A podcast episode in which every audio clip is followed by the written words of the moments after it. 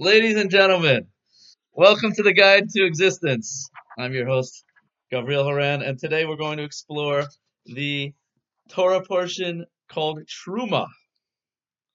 Truma means an, like a uh, to lift up, but it's essentially the mitzvah of Truma is to take a portion of your belongings and to give it away. And technically speaking, the actual word truma is to give something to like a priest, to a Kohen. Kohen, one of the tribe, there's a mitzvah for when you have money or produce, specifically produce, or or um, or um, uh, livestock, to give a certain portion away to the Kohanim and also to the Leviim. There are two tribes that were that didn't own land in the land of Israel, and they were supported through the Jewish people. So the word truma means to lift up, but literally means to make like it to give a portion away. So this week's parsha begins with two perplexing ideas that I would like you to you guys to ponder. Daber el bnei Israel, and God said to Moshe, saying, "Speak to the children of Israel, v'yichu li truma, and take for me truma, take for me an offering from all of the Jewish people whose hearts inspire them to um, um, whose hearts inspire them, take for them my truma, my offering. So question number one, the expression take, take for me truma. Does anyone have any problems with that phrase?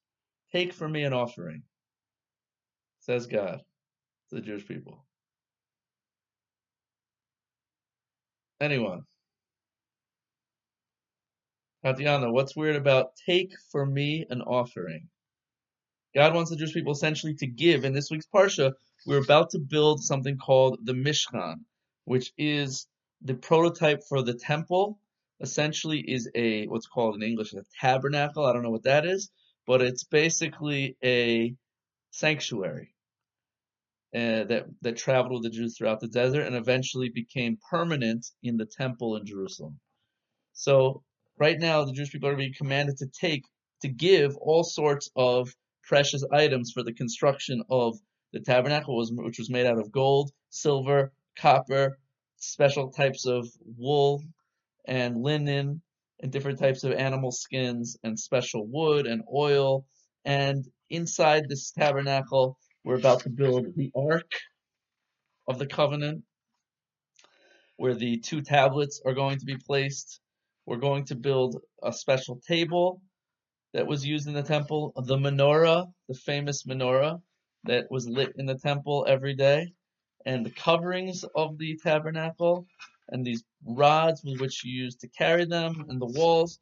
And this is the construction this is taking place in this week's parsha. And right now we're being commanded to give a donation. All the Jewish people are asked to give a donation. So now I'll read it again, and you tell me what's problematic. Speak to the of Israel and tell them, take for me a contribution.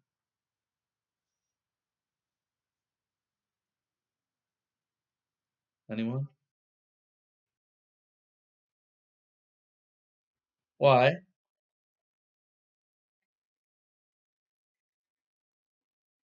So it actually says that from anyone whose heart inspires him to give.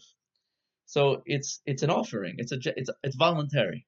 But you just said something, Tatiana, in your choice of words that was very different than the words the Torah uses. Do you want to say it again? What you just said? You can't really force someone to do what? So you, oh, and what did the Torah say? What's the what's the opposite of give? Oh, take for me an offering. Not what should it have said? Give to me an offering. Ah, that is question number one. Okay, it's it's very puzzling language. It should really say everyone should give to me an offering, not take from me an offering. Okay.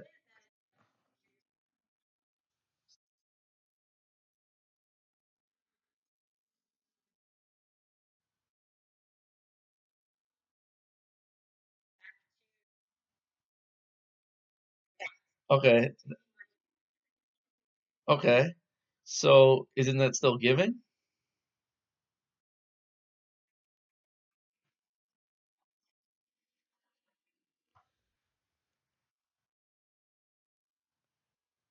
So who's who's the one that already owns it? Hashem or us? Hashem already owns it? There's actually a Mishnah in Pirkei Avos that says, "Tain lo mishalo sha'ata shalo." Give to him what belongs to him, because you and everything you have belongs to him. But that doesn't explain to me. How does that explain the word take? Then there's no taking. Meaning, it's already his. So it's really just ceremonial that I'm giving it to him, so to speak. Maybe, maybe that's your point. Maybe it's not. It's not really giving. He already owns it. Okay, good, good point. Let's let's come back to it. Next, it goes through all the different types of precious stones and metals and woods and everything and materials of the Mishkan. And then it says, "Va'asuli migdash, v'shalchanti b'socham." Build for me a sanctuary, and I will dwell in them. Questions, comments? What should it have said? It. It says the plural, them, in them. Betocham. Problematic. Okay? Those are two questions with which we will begin and hopefully come to some answer. So let's step back and discuss what is the purpose of this temple? What do we need a temple for? Why do we need a temple? Is having a temple an ideal or is it unnecessary evil? Is God's mission a plan, original plan, that there should be a temple? Do we need a temple? We don't have a temple today. What's the purpose of a temple?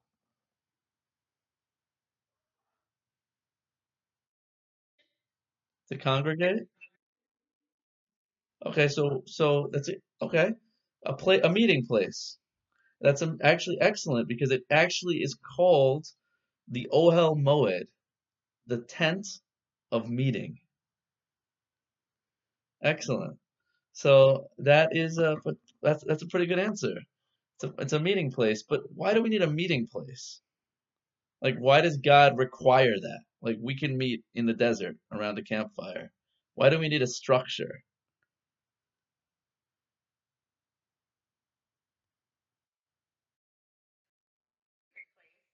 Well, well,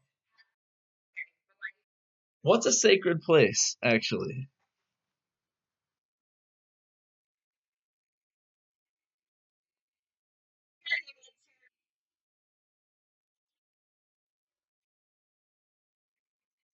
Why? Why is that?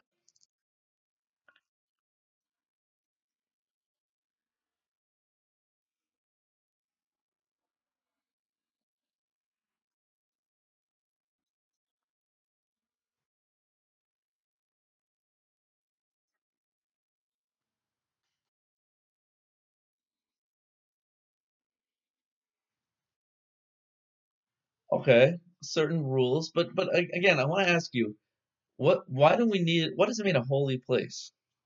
What does that mean?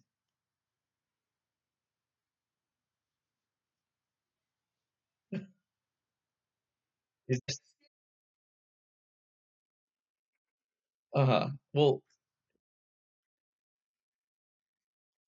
one second. Do you mean to tell me that there's more spirituality in the temple than there is anywhere else? Is God more is God more in the temple than he is in, say, the bathroom?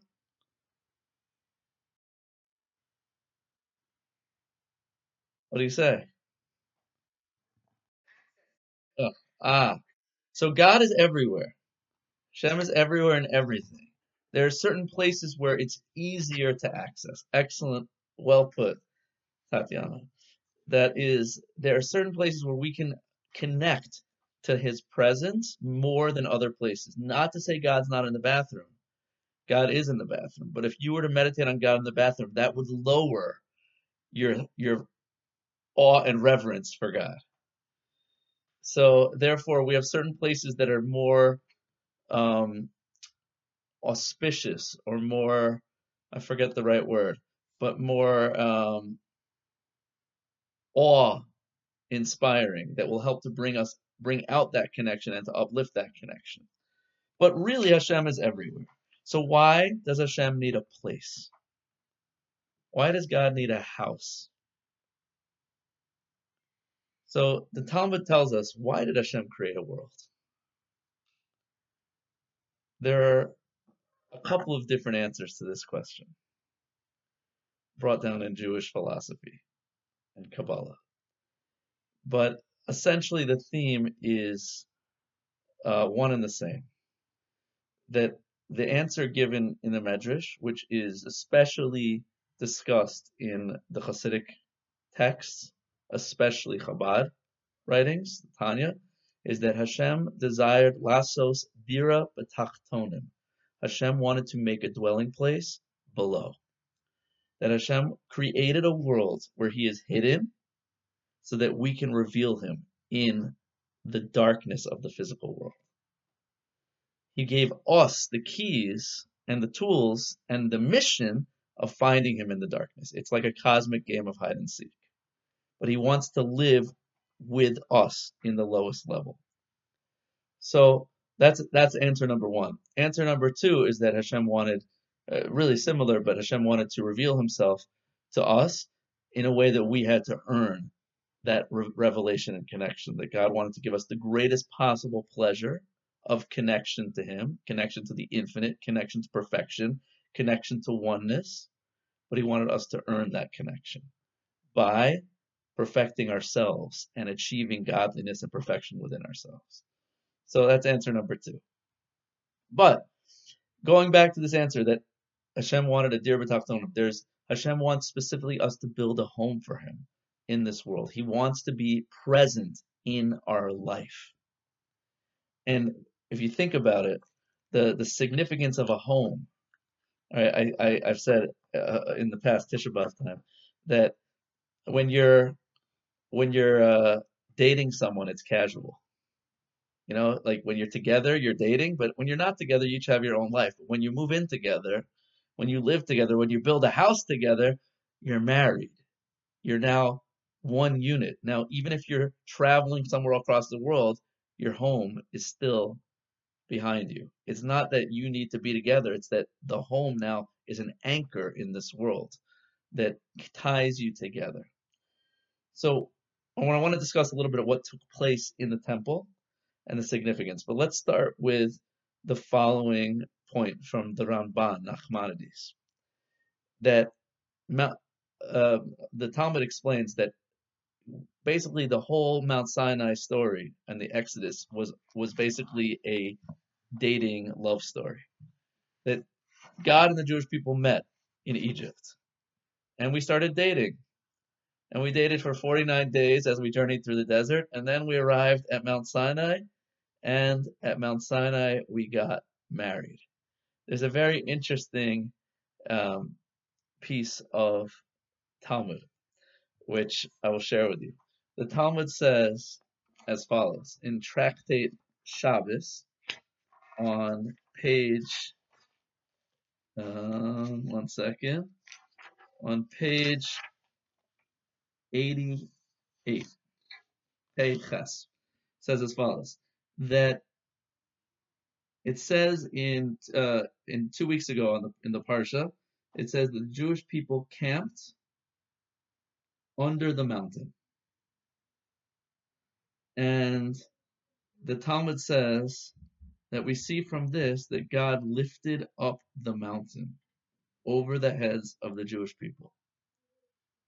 And the significance of the mountain being lifted over our head is twofold. One source says that Hashem held the mountain over our head like a wedding canopy, like a chuppah, and he got married to us under the mountain. The other source in this Talmud piece of Talmud says something actually quite radically different. It says that God held the mountain over our head, and He said, "If you accept the Torah, great. But if not, I will bury you under the mountain, and it will be your grave.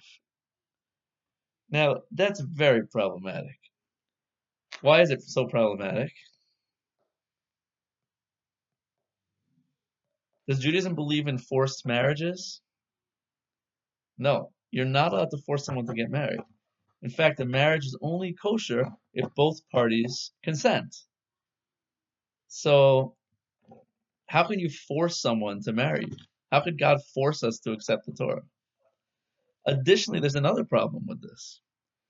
The commentaries point out that we learned last week, last week's Torah portion, the Jewish people said something incredible, revolutionary statement that was said at Mount Sinai. Does anyone remember what the statement was that we learned last week? Two words. Nase v'nishma. Nase means we will do, and nishma means and we will listen. Now, does anyone have a problem with that phrase? We will do and we will listen. It means essentially we'll do what you the commandments, and the other is an and we'll listen to what the commandments are. What should it have said?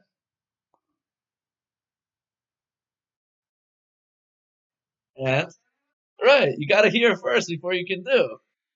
So the the commentaries go crazy explaining the Talmud says that this was the greatest statement of the Jewish people because it says in the in the Gemara that Hashem went to all the nations of the world and offered them the Torah before he offered it to the Jewish people. And every nation said, first question was, what's in it? And God told them what was in it, and they're like, nah, not for us. We can't, we're not into that. You know, like stealing, no, we, we, we stealing is our livelihood. We, we, we can't not steal. Adultery, what do you mean? We get all, that's what we do. Murder, we live by the sword. But the Jewish people didn't say what's in it. Instead, the Jewish people said, we'll do whatever it is, and only later will we learn what's in it. You hear that? So the Jewish people said that at Mount Sinai. We'll do and we'll listen.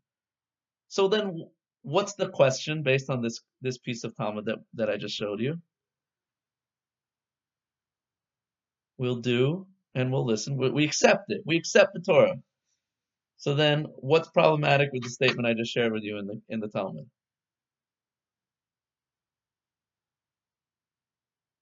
Jewish people said, "I do. I'm in."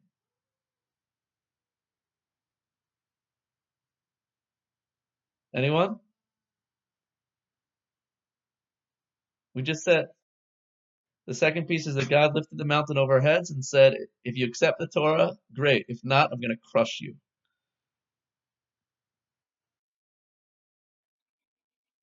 Great question. I mean, the week before, a minute before, they accepted it already. Why? Why do you have to threaten us? We just said yes.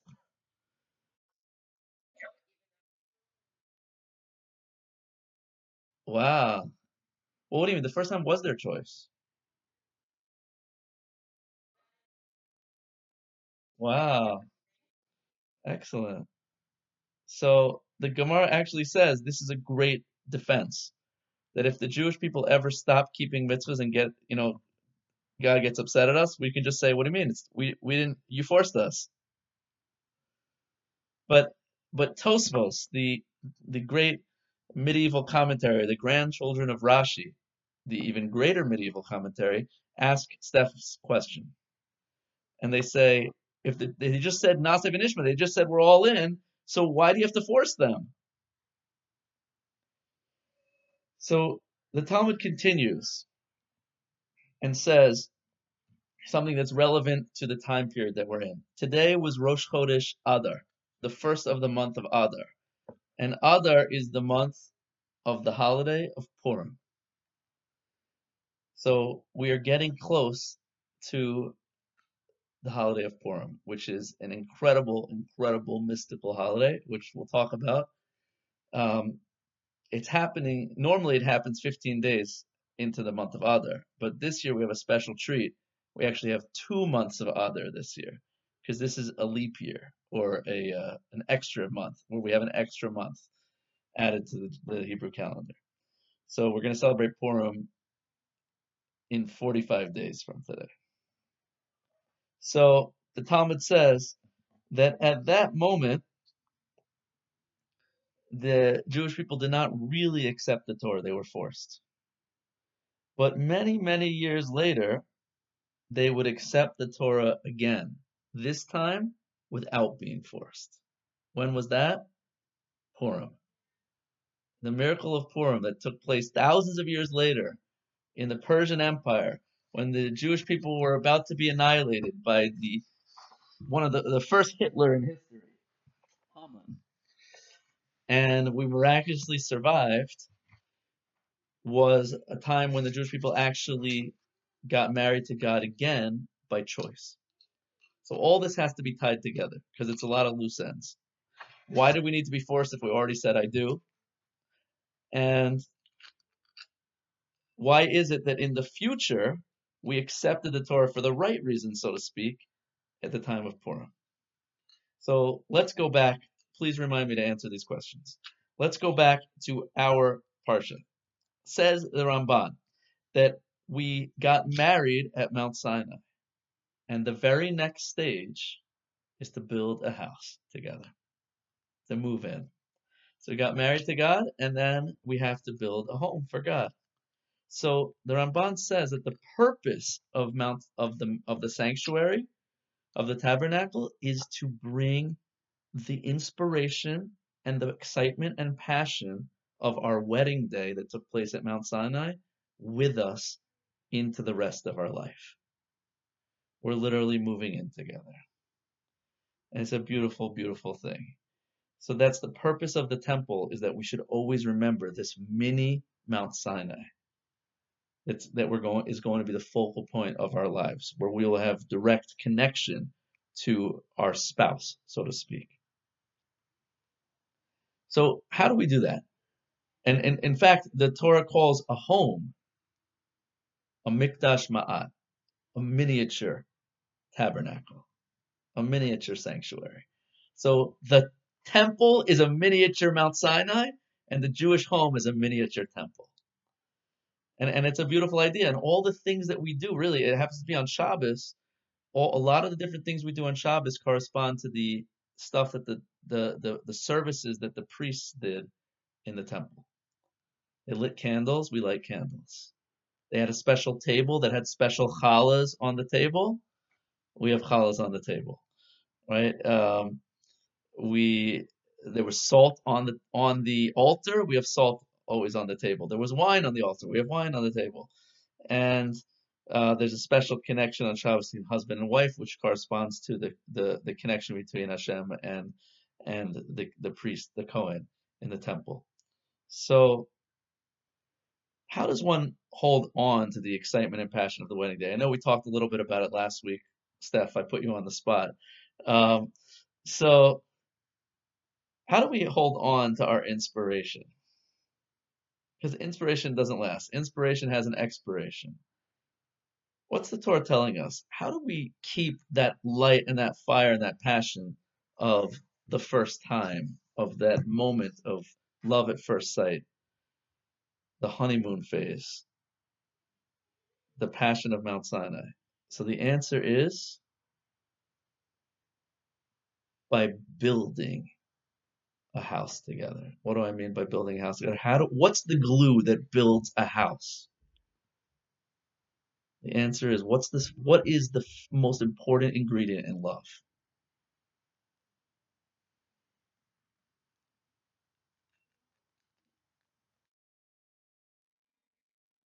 Foundation what's the foundation of love? That's what I'm asking. Oh, giving. And the word the word giving in Hebrew, ahava, comes from the root word hav, which in Aramaic, which is related to Hebrew, means to give. So it's brought down that the word love means to give.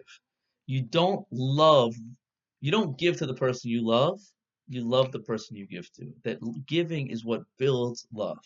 That's what binds two people together, is learning to give them. I said to one of my clients today, I, I, I, I see uh, some therapy clients on, on Wednesdays, and my client today was talking about, you know, some marital issues she's having with her husband.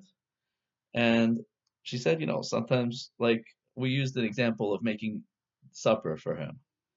She said sometimes she just doesn't want to do it. And I said, and you know, sometimes she does it, and it's, uh, it's a gift of love for him, and sometimes she doesn't want to do it. And she said she feels like that takes away from the relationship because she feels negative about it. So I said to her, wait a second. Which is a greater expression of love? The times you want to do it and do it, or the times that you don't want to do it and do it?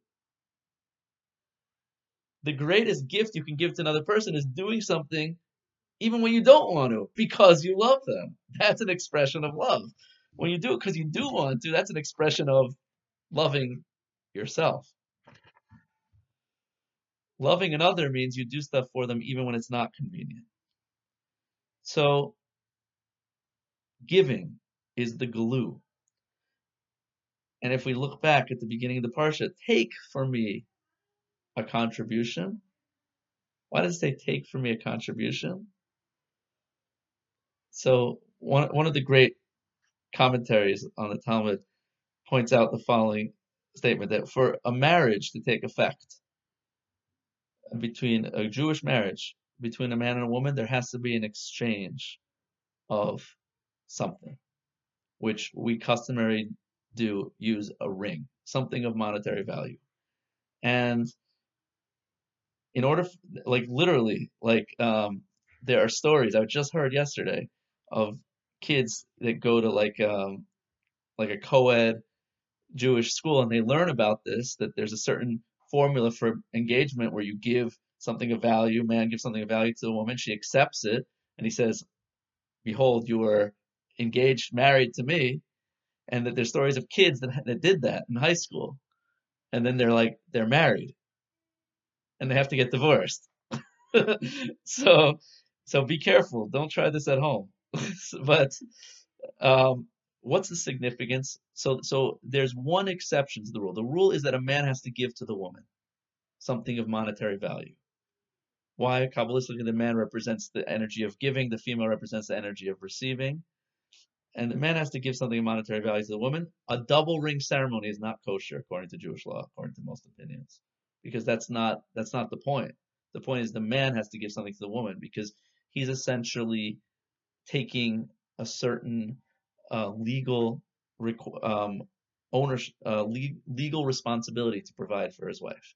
That's actually what's happening at the wedding ceremony. And the wife has also obligations to the husband, but the legal business is that the man says, I am going to provide for you. And so he gives something of value to her, which signifies um, a certain change in.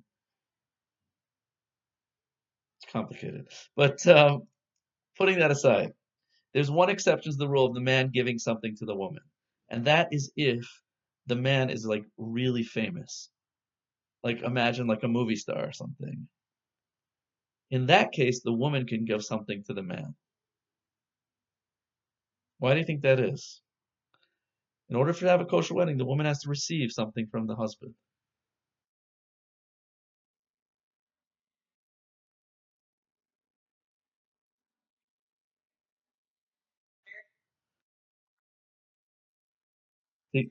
So, but why does she get to give to him then?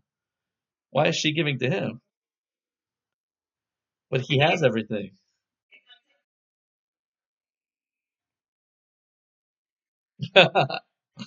so think about it. If the goal is that she has to get some sort of benefit, in order for the marriage to take effect, she has to get something of monetary value. So you ever hear these stories of like rappers who post on social media like who wants to buy me a pair of shoes? And like hundreds of people start like sending shoes or volunteer or bidding to buy the shoes for the guy. There's a story like that. You can Google it. I can't remember who it was, but it happened. So there's this in general, we get pleasure from from getting. But there's actually a, a, a greater pleasure in giving than getting. And the for someone to give to someone special, that's actually an honor for the person giving. Right? Imagine if you can give a ride to your favorite musician or actor, or the president asks for a ride in your car. Wow, what an honor. Of course, I'd be honored to. So, the exception to the rule is giving to someone special, someone really, really special. Then, even giving to them is a form of receiving. So when we give to Hashem, that's the ultimate taking. The great, the most you can take in this world is the stuff that you give away.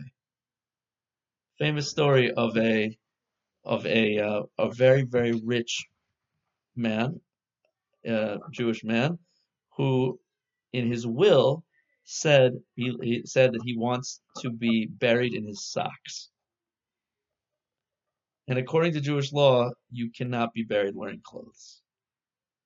And his children asked tons and tons of rabbis, can we find a way to honor our father's wishes? Nope, no can do. And the day of his burial, he was buried like regular according to Jewish law, not wearing socks. And at the funeral, the lawyer shows up with a letter from their father. And they open up the letter and it says, You see, I can't even take my socks with me to the next world. The money that you have is money that will someday go to somebody else. But the money that you give is yours forever. The charity that you give, the good deeds that you do, those are yours. No one can ever take those away from you. You put money in the bank, there might be a stock market crash. There might be inflation. It might get spent. It might get stolen. But if you give it to charity, it's it's eternal. The stuff we give is the stuff that lasts. And psychological studies have shown that giving is much more impressionable than taking. They did a study where they gave two control groups $5. One group, they said, go buy something for yourself. The other group, they said, go buy something for someone else. And at the end of the day, they checked in, how was your day? The group that bought something for themselves bought like a coffee, Starbucks, and they forgot about it by the end of the day. The group that bought something for someone else remembered that experience the entire day and felt good about it. So it's real the greatest taking in this world is giving. So the main work that took place in the temple was to bring was to bring sacrifices donations and sacrifices literally sacrifices the, the the idea of an animal sacrifice the ramban says is taking something valuable of yourself in fact the animal represents your body and you're you're giving it up you're giving away of your livelihood you're giving up of yourself the word sacrifice in in hebrew korban literally means to bring close. Because by giving, you become closer.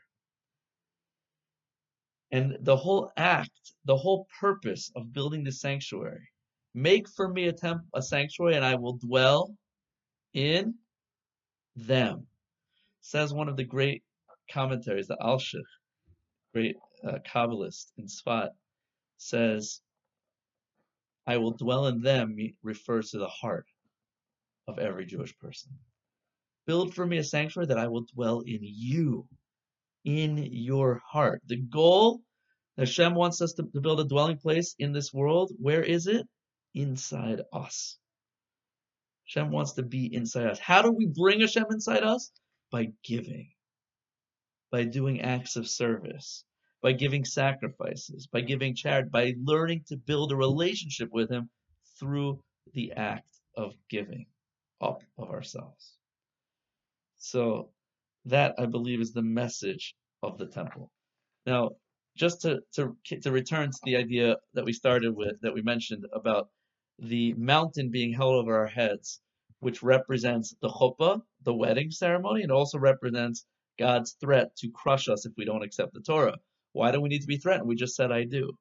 And the answer, I believe, is that the I do that we said at Mount Sinai was not a real I do. In fact, it was a forced I do. It was almost as if God was forcing us. Why? Because the inspiration was so powerful. God was so revealed in our lives, it was impossible not to say yes. We didn't have free will. We were essentially forced. At the same time, when when the Jewish people, when were essentially we were forced to accept the Torah because Hashem said that I do that you're saying now is not going to last. The inspiration you feel right now, it's not it's not going to continue. You also need to be forced into this marriage because a marriage that's just based on inspiration is not going to last. A marriage has to be based upon commitment. It has to be based upon rules. A Jewish wedding contract. Do you know what it is? It's just a bunch of obligations. It's financial obligations. If the husband doesn't provide for the wife, then he owes her a certain amount of money and they get divorced. And it's like, it's so uninspiring. And yet people frame it and put it on the wall because they don't know how to read ancient Aramaic. But if they did, they would not put that on the wall. It's quite embarrassing to have that on the wall. But the whole marriage ceremony is essentially one of rules and commitment because what you're saying is, I do. Not because I'm inspired. Now I'm inspired, but someday I won't be. Someday I'm going to lose the inspiration. And that's when the marriage begins. The marriage begins when the inspiration ends. When the romance and the excitement goes away, then the marriage begins because then you could do stuff for each other for the other person and not for yourself. So when you don't want to and you do it, that's when the real love begins. And what happened at the time of Purim, which we begin celebrating now for the next two months, is that Hashem was totally hidden. It was the opposite of Mount Sinai. There was no revelation. There was no fire. There were no fireworks. There was no thunder and lightning. It was just Hashem revealing himself to us through the hidden coincidences of this world. Without seeing him, we still said, I do. And that's real love. Real love takes place when we do it even though it's not clear. And we stay in the marriage even though we're not sure it's the right marriage. We, we want to make it right. How do we make it right? By committing to continue to give through the hard times, through the darkness. The word Adar this month has a double meaning. The word Adar is related to the word Aderet, which means a cloak. It's the darkest month of the year in some way because it's the farthest away from Pesach. The month of Nisan is the month of miracles, but we just went all the way around the calendar. Okay, we're close to it on one side, but we're far from when you go around in the circle of the calendar. And it's a month of hiddenness, not miracles. It's the opposite of Nisan. Pa- Passover is open miracles. Purim is complete hiddenness, darkness. But the word Adar also has another meaning. The word Aleph, letter Aleph signifies Hashem, who's the Alufo Olam. The word Aleph means chief. Hashem is the, the, the chief of the world. And the word Dar means dwells. Hashem dwells in the darkness, in the concealed cloak, encloaked in this world, in the nature, in the coincidences, in the hardship. That's where Hashem really is. And the real relationship happens when we connect in the darkness. Just like we said, Hashem created a world in order to have a dwelling place below, literally. And the word dwelling place is the same word as Adar Dira, to build a Dira B'tachtonim, that he should dwell with us. So we should all be blessed to reveal Hashem in our own hearts through building a home with Hashem. How do we build a home with Hashem? By giving by donating of ourselves to those who are less needy, who are less fortunate, more needy, and uh, of literally learning to give when it's hard, when we don't want to, and that is the greatest form of love. Questions, comments?